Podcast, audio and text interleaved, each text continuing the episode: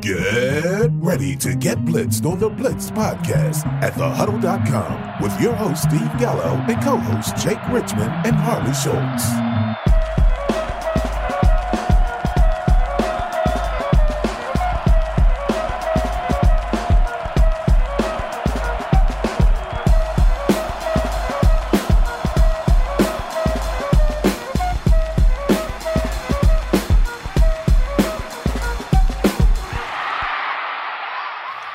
Welcome back to the Blitz Podcast. I'm your host, Steve Gallo, and you're joining us for what will be our final episode of the season. And of course, as always, I'm joined by my trusty sidekick and partner in crime and all those wonderful adjectives that you want to use to describe him, Mr. Harley Schultz. Harley, how's it going? You know, it's been a tough weekend for me. I'm battling a bit of a head cold, losing my voice, but uh, what's perhaps more intriguing is the fact that we're at the final week of the regular season for, for football, and where did the season go? Yeah, I don't know. It did. It went fast, and I really wish that I could also say that I had a good um, week slash Christmas. Unfortunately, as you know, some of our listeners may know, some may not. Um, my wife and I had to put our dog of 11 years, Fang, down on Christmas Eve. So it's been pretty sad around the Gallo household um, this weekend. So, but we have to go, you know, move forward, move on. We've got some good memories, and that's what we have to put in our you know heads to move forward. So, and then you're working on a cold. That's never fun, but we're here for our listeners, and we would be um, I don't know what's the word I want to use. We wouldn't be doing our job if we didn't have the news queued up for them. So I'm going to throw it over to Harley for this week's Blitz podcast news.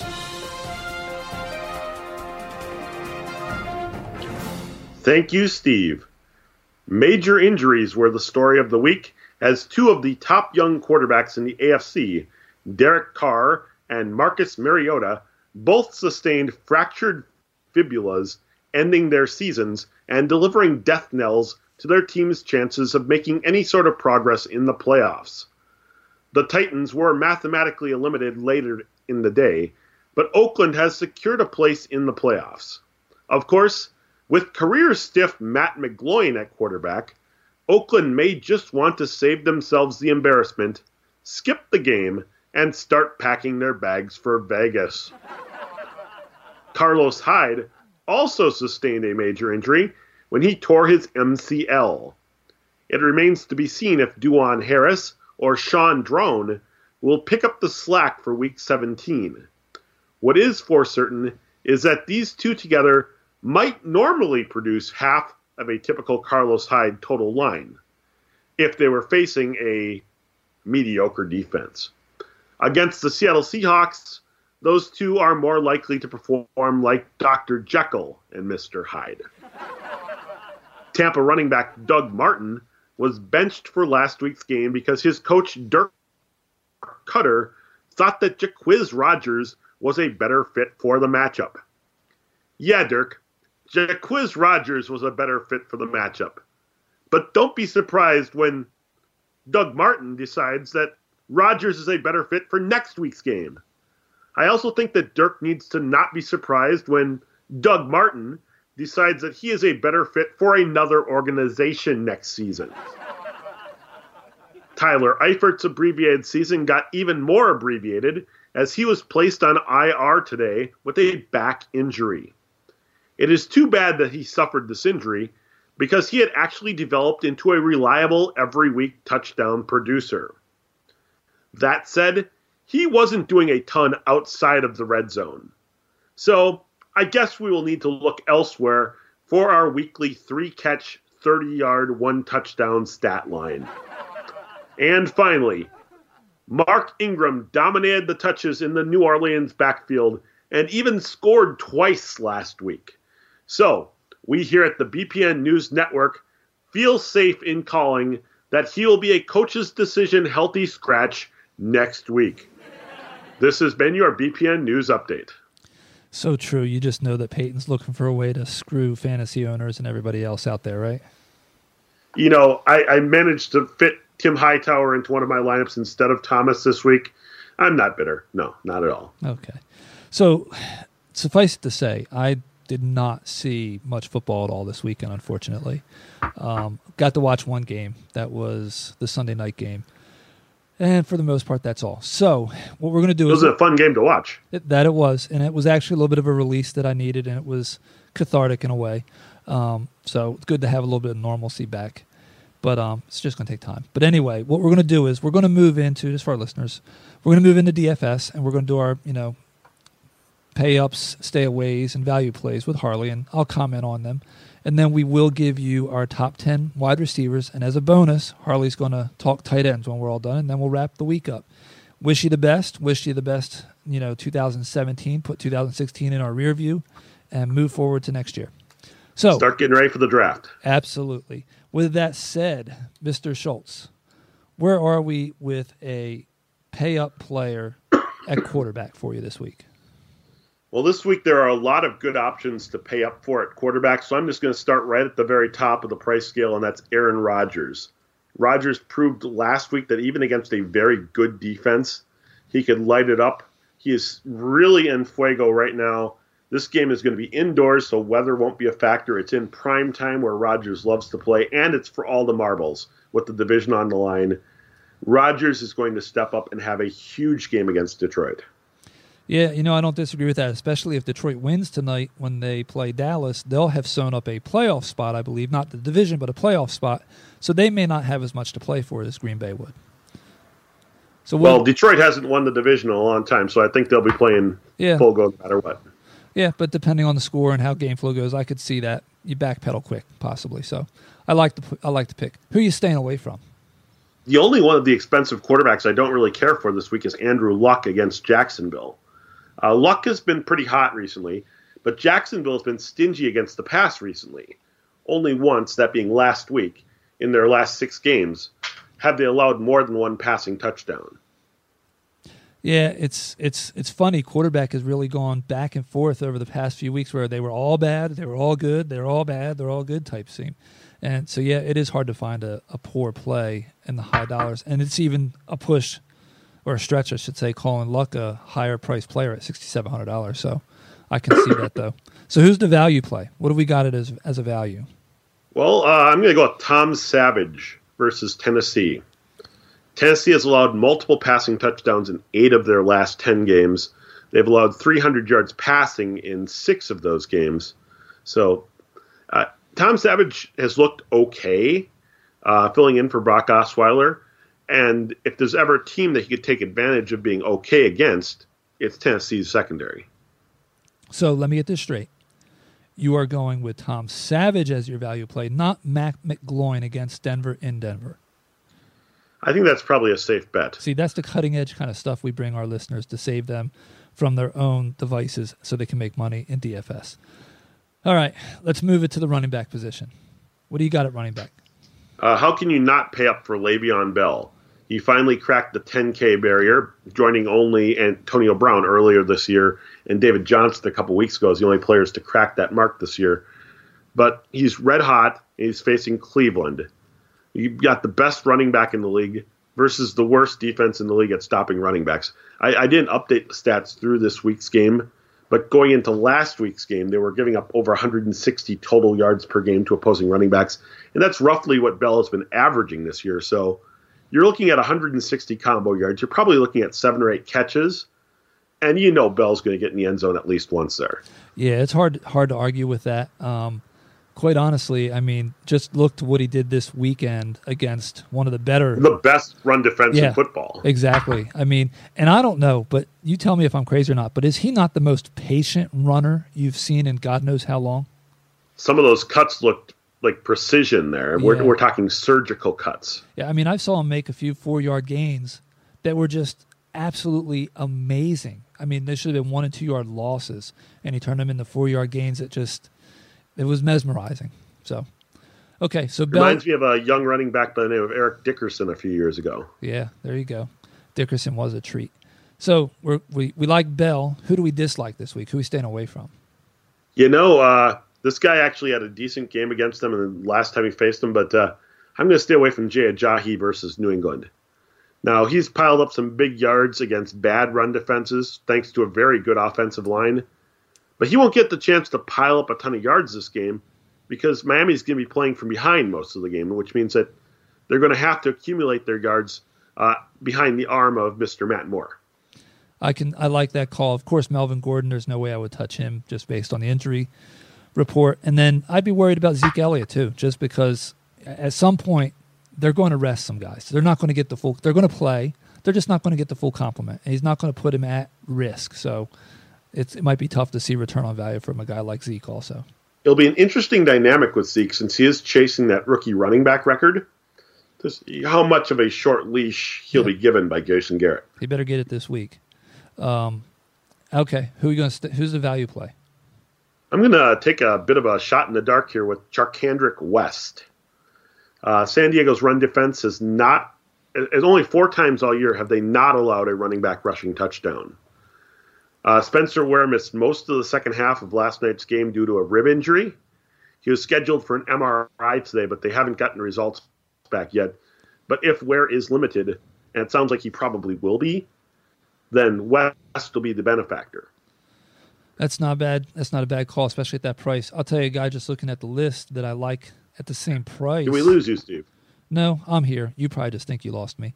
Um, I like Chris Ivory at forty one hundred dollars too, facing the Indianapolis Colts defense, which is none to scare anybody. Well, and Yeldon missed most of uh, last week's game too, so another situation where opportunity could arise there for Ivory. Yep. Okay, so let's move the wide receiver. Well, you know, I'm uh, picking on Cleveland at running back. I'm going to pick at Cleveland at wide receiver too. You've got Antonio Brown uh, at home, where Ben Roethlisberger performs much better. Uh, Cleveland very well might be without Joe Haden, who is their only even moderately competent cornerback. Take him out of the equation, and Antonio Brown should have a feast. So I guess you're expecting a Cleveland Browns um, hangover after that great win they had in week 15, week 16. Let's put it this way: I would not bet money on Cleveland making it two in a row. Probably a safe bet. I, I, I will tell you this. Um, as I just said earlier, we lost our dog. My wife is a Browns fan. Okay. So we kind of feel like there was some divine intervention there that they got their first win the same day that, you know, we had to put our dog down. And my wife kind of feels like dog's up there looking out for her and wanted to give her a parting gift for Christmas. A little win one for the Gipper moment, huh? Yep, pretty much. So we we know we're going to pencil Brown in. Who are you going to avoid this week? You know, there wasn't a ton that I really disliked, but I'm going to go with Odell Beckham. Uh, he's going to lock horns with Josh Norman, and Josh Norman and Odell Beckham have a history of not liking each other at all. Uh, this game here, uh, it's going to be in Washington, so I, I, think that gives a slight edge to Norman. Norman psychologically can get into Odell Beckham's head, and when Odell Beckham gets in his own head, he has problems. So when someone else gets in Odell Beckham's head, he even has more problems. And uh, that's the type of scenario where I think that Beckham could struggle. Well, and the other thing I think that goes against OBJ is the fact that the Giants have a playoff spot wrapped up. I think they're pretty locked into their their seed also. So if that's the case, yeah. how much are they going to put Odell out? And I believe there's a chance for some bad weather next week in Washington. The game got flexed to 425. Um, Washington needs that game a hell of a lot more than the Giants do. So that puts a cap on Beckham's upside in my eyes too. So who's your value play? Again, I'm going to go for the stars here because again, it's week 17. Doesn't really matter from your year-long league where your championship was probably last week, but from daily fantasy standpoint, you want to identify those – one in a million plays. And my one in a million play this week is going to be Paul Richardson at San Francisco.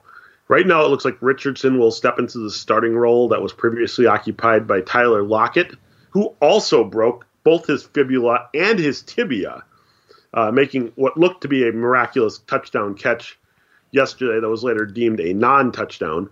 But uh, Lockett obviously done for the year. Richardson steps in He's been a favorite of Russell Wilson's in the past, and I think he's going to have a very good day for league minimum. Yeah, thirty four hundred dollars on DraftKings, hard to pass up. Guy I like too, a little bit. His price a little bit more at forty six hundred. Marquise Lee, who's coming off a very good game, gets to face a not so threatening Colts defense, which there could be a lot of points in that game possibly. So, but yep. So that's what you got for your value play, and I guess we need to move into tight end to finish things up. Well, you know, at tight end, I'm going to pay up for the best tight end in football right now, and that's Travis Kelce. Uh, Kelce, since week eight, Jordy Nelson is the only player in the NFL with more receiving yards than Travis Kelce. Yeah, he's a beast. He really is. He is. He, he is he's ba- probably he probably knocked me out of a championship game uh, last night, but uh, I, I- couldn't not cheer for him against the hated Denver Broncos. he helped to solidify a consolation championship win for me. Um, but he is truly baby Gronk, Gronkowski, as we coined the phrase a couple of years ago for him. So, who's your stay away guy? It, it's still got to be Jordan Reed. He's still not 100%. The Giants have only allowed three tight end touchdowns all season. It, it's just, it's. You said Washington needs the game more than the Giants. Yep. So I think Reed will try to tough it out and pr- try to play, but you've got a guy like Vernon Davis there that can be a satisfactory fill in. I, I just think that Washington would be smart to let Reed continue to rest and get ready for the playoffs. Okay, so now your value play is that going to be Travis Kelce also? Oh God, I wish so. Because his price tag isn't that bad. His price tag is that of a third tier receiver, Yeah. which is just ridiculous. Uh, but I'm going to go for the value play that I kind of rolled with last week and got burned a little bit by because, uh, well, a lot of people listen, uh, follow us on Twitter, re- realized uh, early Sunday that uh, Ladarius Green or Saturday Ladarius Green wouldn't play due to a concussion. So I was pimping Jesse James, the outlaw, and uh, what happens in the first series is Ben uh, Ben Roethlisberger leads the team down the field and throws a touchdown pass to Xavier Grimble, which everyone predicted, of course. Uh, but Jesse James still at the league minimum. Uh, Green has a history of concussions, so there's no guarantee he's going to play this week. It, and I, if I'm Pittsburgh again, same thing. You're in the playoffs already. Yep. Let him rest. Jesse James, adequate fill-in player earlier in the season. Cleveland has given up the most tight end touchdowns, including four over the last three weeks. Easy play for me at three thousand bucks. So, what about Mr. Gates? Do you think that they're able to? They're going to try and force feed him this weekend to, to get him two more TDs? They have to, but Kansas City is the Right. toughest team to score against with the opposing tight end. So it's kind of like uh, you're, the whole immovable force, uh, Yeah. immovable object. I can never get that part right, but uh, those two things coming together where I think you know Rivers is going to try to force it, and if he does, that can only help Kansas City's defense. That's true. And I'll be honest with you, I was shocked when I did. One of the things I did see in the box score was the fact that um, Tyrell Williams got a one yard touchdown. I'm shocked that they would throw anything inside the 20 to anybody but Gates in the end zone. I don't know. I kind of like Tyrell Williams for that role. He can do the. Uh, he's one of those taller receivers who can kind of do that corner fade thing. Oh, I- don't doubt that. But I mean, if you're just trying to get Gates the, the record, though, that's all. Well, maybe they should have thought about that when they were throwing those seven touchdowns to Hunter Henry earlier this year. Yeah, but then again, they are the Chargers for a reason. So anyway, we we really should have did tight ends before wide receivers went wide receivers and then segued into our top ten wide receivers for 2017. But hey, you know what? We screwed that up. So that's our segue. 2017 wide receivers. What are we looking at? You want to go first? I'll let you go first since I talked a lot in that last segment. Yeah, let your go ahead, sip on some tea and get that voice ready. Well, I'm going to say that this is a lesson in futility because the receiver is so deep, and there's so many moving parts that you know a guy like Alshon Jeffery. How do you place him? Because he's a UFA. You don't know where he's going to wind up. You would have to think that whoever lands his services is going to want to use him. Um, so he was somebody that was very close to making my cut, but didn't eventually make it. Um, I'll go first and foremost. I'm going Antonio Brown. I mean, if you look at the year he's had this year, some people would say it's disappointing, yet he's still the number one wide receiver. And I don't want to say it's you know by landslide, but you're looking at you know he's got almost a 20 point almost a 20 point lead on the second place wide receiver, and he had a bad year. So I think he's a lock at number one. At two, I like OBJ. Um, I think that you're going to be, you know, what's the word, mincing something or whatever. I don't know what the saying is, but it's going to be the top four or five. You're going to be able to say any order you want, and it's all debatable. At number three, Mike Evans. My concern with Evans is that Tampa adds a legitimate second wide receiver that could take some looks away from, but I think that he's still going to be a, tar- a target monster in 2017, and he's got massive touchdown upside. At number four, this is probably going to be my first um, reach in some people's eyes, but I'm going with Doug Baldwin. Now, Doug Baldwin currently sits as the number eight wide receiver in PPR scoring. Number eight. I've got him at four, and that's in weekly point per game average. And total points, where are we looking at with him? He's number six. And Russ Wilson was not himself for what, two months this year? So I think we've got some upside with, with Baldwin. At five, I'm going with Julio Jones, and what keeps him in that lower end of that first tier is the fact that they just don't seem to like to use him in the red zone. And he's got a slight injury history. So that's why I've got Julio at five. At six, AJ Green, which is going to return great value for people to get him that late. At seven, I'm going with probably another reach in many people's eyes. But I've got Michael Thomas of the Saints. He's currently the 11th highest scoring wide receiver. And I can only see him getting better with another year. And I'm pretty sure that we've got Drew Brees for one more year. So, with that said, I think he makes a leap into the top 10 next year. At number eight, I'm going with a guy that you'll probably get at a discount because of a poor, poor, poor 2016. But Gus Bradley's gone. So, I think the new coach, whether it be Doug Marrone, which I doubt, um, that they bring in is going to find a way to feature Allen Robinson, move him around like they did last week, and we'll see a return to the top 10 for Mr. Robinson. At 9 and 10, I've got two teammates, and I kind of feel like one of them should be a little bit higher, but I wanted to get them both into my top 10. They're playing arguably with probably one of the best young quarterbacks in the league that, because of a defense, will have to throw the ball a lot again. And that's T.Y. Hilton at 9 and Donte Moncrief um, at 10. And Moncrief just has immense upside due to the touchdowns that I think he's going to be able to add. You know, uh, I can't disagree with any of the players you named. In fact, a couple of the players that you named that weren't on my top 10 were just outside of my top 10. Uh, most notably, Mike Thomas, who I had ranked at number 11, and Doug Baldwin, who I ranked at number 13. I do like both of them. I think they're both in good situations going forward with stable quarterback potential there. I know there's been some rumors about Drew Brees possibly and Sean Payton going and taking their talents to LA, but uh, that's just rumors right now. So until we see that actually happen, I think that uh, Thomas and Brandin Cooks, for that matter, uh, both have a chance to be big performers there next year. The main reason I didn't rank Thomas in my top 10 is because I'm still concerned about uh, the fact that there are the other weapons there to feed as well. Uh, for my top 10, though, uh, Brown, still number one. Uh, point per receptions, uh, obviously, he's not having as huge of a season as previous years, but he's still the consensus number one player at that position. I, I have Mike Evans number two. Uh, the, the amount of targets he gets might go down next season, but I still love him there. Uh, Julio Jones, number three. he gets to face three soft defenses against the pass twice each year. Uh, that, that's that's more than enough right there to make him worthy of a top three or four pick. I put Odell number four. Uh, I think that this was obviously a down year for him by his standards, but uh, he was still scoring touchdowns at an every other game pace, which is good enough to break my top five. Uh, number five is actually Jordy Nelson, someone that didn't make your list, I don't believe. Uh, he yep. showed this year that once he was healthy, that him and Aaron Rodgers still have a huge rapport.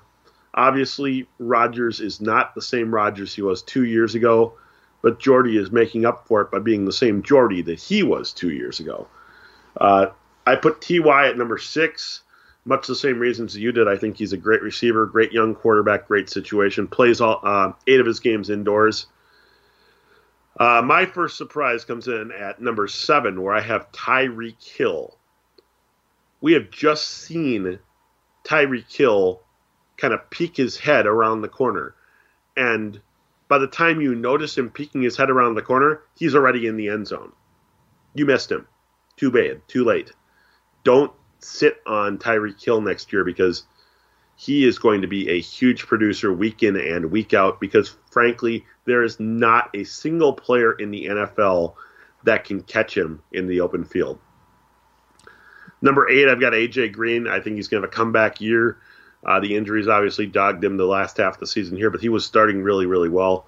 Uh, number nine is going to be a slight reach for me is Dez Bryant. I think he's going to have a comeback year next year. Uh, again, kind of down a little bit this year, but another year of familiarity with Dak Prescott. and number 10, my real comeback player for next year, Keenan Allen. Keenan Allen was off to a very, very good first quarter this year before getting hurt. And if you think back to, uh, he had a very, very good uh, start to last season before getting hurt. So if Keenan Allen can manage to stay healthy for more than half a game, he's going to be worthy of a top 10 wide receiver production next season. I love guys for what it's worth. I love guys like Keenan Allen that people tend to discredit. They're going to call him injury prone, and you're going to get him at a value. There's of course a little risk. The value offsets some of that, um, but it, it, happens even more so on the IDP side of the ball, where you can get great, great, great value on guys that were injured or old or something like that. So, Allen's the type of guy that you can get in round six next year. Sammy Watkins is another one of those similar guys. Yeah, you can get those guys in round six, and they're going to produce wide receiver one numbers for you. And I love the Tyreek Hill call. Uh, he is. I mean, you'd be hard pressed to find anybody as efficient as he has been with you know his touches. I actually wanted to call him one touch Tyreek after last the week before his game, and um, my only concern is. Will Andy be consistent to get him involved in the offensive game plan? That's my biggest concern with him. Well, you know, if Andy can find a way to get Dontari Poe involved in the game plan, I think he can find room for Tyreek Hill. You know, that was just that was awesome. I did see that. That made my night. Um, fat man passing touchdown. You got to love a fat man touchdown, but fat man passing touchdown. No, I, am going to, and it's not Jared Lorenzen either. I, am going to make a few people angry probably because I'm sure we have some Steeler fans. But the post game interview, they, I heard him talking, or I, maybe it was Twitter. I was, I don't know where it was, but I heard somebody say he he's probably the first 300 plus pound man to throw a touchdown pass, and I said, well, Ben Roethlisberger's throwing touchdown passes. Yep, That's Roethlisberger and Lorenzen actually has a couple of passing touchdowns in the NFL too. Well, Lorenzen is over 300 pounds, but Roethlisberger isn't, so it was just a dig on him. Well, he's got to be pretty close, isn't he? Well, the two heaviest um, quarterbacks to throw touchdowns outside of Poe, from what I saw, would have been. Um, oh, his name just escaped me. Boston, Oakland. Jamarcus Russell. Oh, Jamarcus Russell, yeah. And at like I think 266 they said or something like that, and then Daunte Culpepper at 265. Yeah, his was almost all muscle. Yeah, Daunte was a freak till he got hurt. He really was. He's Cam yes, Newton. He was. He's Cam Newton before before Cam Newton. Um, except I think he might have got calls that Cam doesn't get, but that's beside the point. Well, look, um, I guess we should have you add your you're the tight end whisperer. So let's you let's add, you add some tight end stuff before we wrap this up for the year.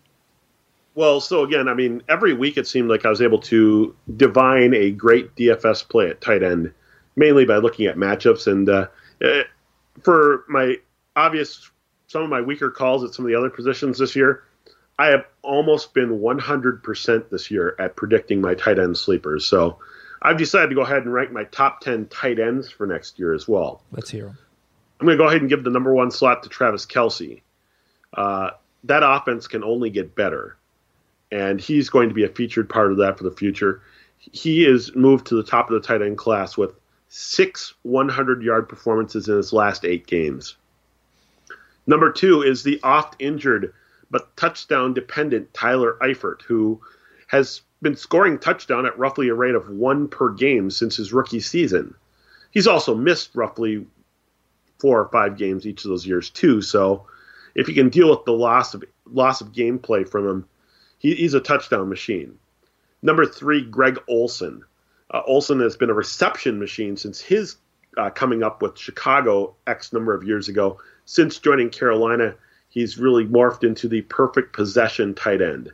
Uh, he's leading the uh, I should say he's not leading the he's leading the tight ends in all receptions, but he's behind obviously Kelce in yardage. Uh, fourth, Rob Gronkowski, based on potential alone.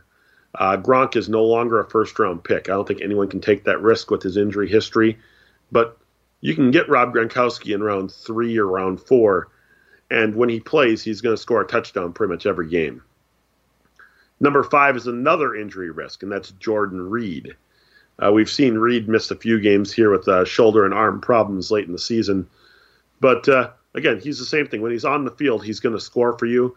If Kirk Cousins comes back, I think that Reed has a monster season next year. If Cousins doesn't return to Washington, I think that hurts his value tremendously. Number six, Cameron Brate. Brate is among the league leaders in tight end touchdowns right now. He scored again uh, yesterday before leaving the game with a back injury. Uh, I kind of wish he would have stayed in there because I've got some shares of him in daily, and I was looking for another touchdown out of him. Uh, but he is going to be one to watch next year. Uh, next spot's Delanie Walker. Uh, Delanie has always been a great possession receiver. PPR leagues have loved him. But the last couple of years with Marcus Mariota at quarterback, uh, they've developed a nice rapport in the red zone as well, making Walker not only a PPR option, but also a scoring option. Behind him, I've got Jimmy Graham, who resurrected his career this season in Seattle. He's still got a few rusty bolts to shake off, but he's good enough to still make the top 10 easily uh, based on his touchdown potential alone, as he showed last uh, last night in his game, where he broke away and scored a touchdown on what would have been a tough tackle of most other players. Number nine, I've got the rookie from San Diego, Hunter Henry. Uh, Gates, assumedly, is done after this year, assuming he gets the record uh, next week. And if Gates is gone, that means it's Henry's time. He got seven touchdowns already this year. Uh, all of Gates' touches will go his way next year. And number 10, uh, another target hog, and that's in Philadelphia. That's Zach Ertz. Uh, much like two years ago in the second half of the season with uh, Sam Bradford at quarterback, Ertz was a huge target hog the last half of the season. This year, Ertz has been a huge target hog with Carson Wentz at the helm. Uh, one more year of comfort between the two of them keeps him in the top 10 at tight end. So, a question for you. If Philly lands Alshon Jeffery, what's that do to Ertz? Uh, you know, I think Philly is going to land Alshon Jeffery, and I don't think it's going to hurt Ertz at all. I think it's going to help Ertz. Yeah. Because right now, they really don't have a lot of options to throw to. And Green Beckham has, has done really nothing since they brought him on board. Jordan Matthews has been in and out of the lineup. Uh, he's kind of a possession guy at best. Alshon at least will stretch the field. Yeah, and, and as far as Olsen goes, I probably would have flipped him with Eifert just based on the the injury history. Um, and I believe that Olsen set the record too for the first tight end to have three consecutive thousand yard seasons this year. I think that just happened, actually. Yes. Yeah. So uh, and yeah, anytime that you've got Gronk pushed down the four, which of course injury history that could be good, that could be bad. Um, it's just you don't know what's going to happen. Back injuries are tough; they flare up, and he's he's had other nicks and dings. Uh, unfortunately, he's not the Gronk of two, three years ago. So I believe this is the third surgery he's had on the same injury. Yeah. So, and I've as somebody that's had back fusion, I can tell you it's not fun. Um, but I think we see here tight end is extremely deep again. So yes. they're they're probably. I mean, you're not going to get Kelce at the discount that you got him at this year. That's for sure. People will overdraft him and that'll make me angry because I like Kelce and I've had him each of the past few years. So next year probably the first I won't get him, but the position's deep enough in my eyes that you don't have to reach. The same with wide receiver. I think wide receiver is deep also. Um, when I can not put a guy like Jordy Nelson in my top ten because I think Davante Adams is going to steal a little bit from him, maybe a healthy Cobb, etc. Um, and then I don't have Tyreek Hill, and I don't have Dez, and I don't have Keenan Allen in my top ten. Like a couple guys we didn't even mention in the wide receiver conversation uh, Tyrell Williams, yeah, Terrelle Pryor, Amari Cooper, yep, Michael Crabtree. Jarvis Landry. Yep, Parker. Four guys that could easily break into the top ten because so deep. Yep. So I think that what we're going to see is we're going to see a flip next year. We're going to see people try to hammer running back quick and hard. Um, I did that this year. Had I made a better selection in the first couple of rounds, it would have worked out better for me. Um, did grab Le'Veon Bell in round one because I missed David Johnson by one pick in one league. That hurt. Um, went with Adrian Peterson in the second round. That's what killed me. I could have went, you know, Zeke because he was available, and then picked up Bell coming back. Um, but I think you'll see people they're going to want to hammer that running back position early. So I think there's three clear cut running backs in round one. Mm-hmm. I think you can go top two wide receiver. So I think that probably the best spot in the draft is going to be four or five, honestly, and let the draft come to you that first round. But we'll see. Things will be fluid, and you know what? When that happens next year, we'll be here to talk about it in advance to get people ready for it. So, with that, we're going to call it a year. Um, Harley, it's been great. I think I lost Harley. I'm not sure. I'm trying to talk to see if he responds. I'm still here. Okay, um, I'm still here. it's been it's been a good year. Uh, I wish you a great, you know, New Year's Eve. Be safe. Don't drink too much. All that good stuff. Same to our listeners. Um, be sure to follow Harley on Twitter at Nuclear Harley. You can follow me at Steve Gallo NFL. And of course, you can always check us out on iTunes. Of course, feel free to rate us and review us. And until next year, get blitzed responsibly. Cheers.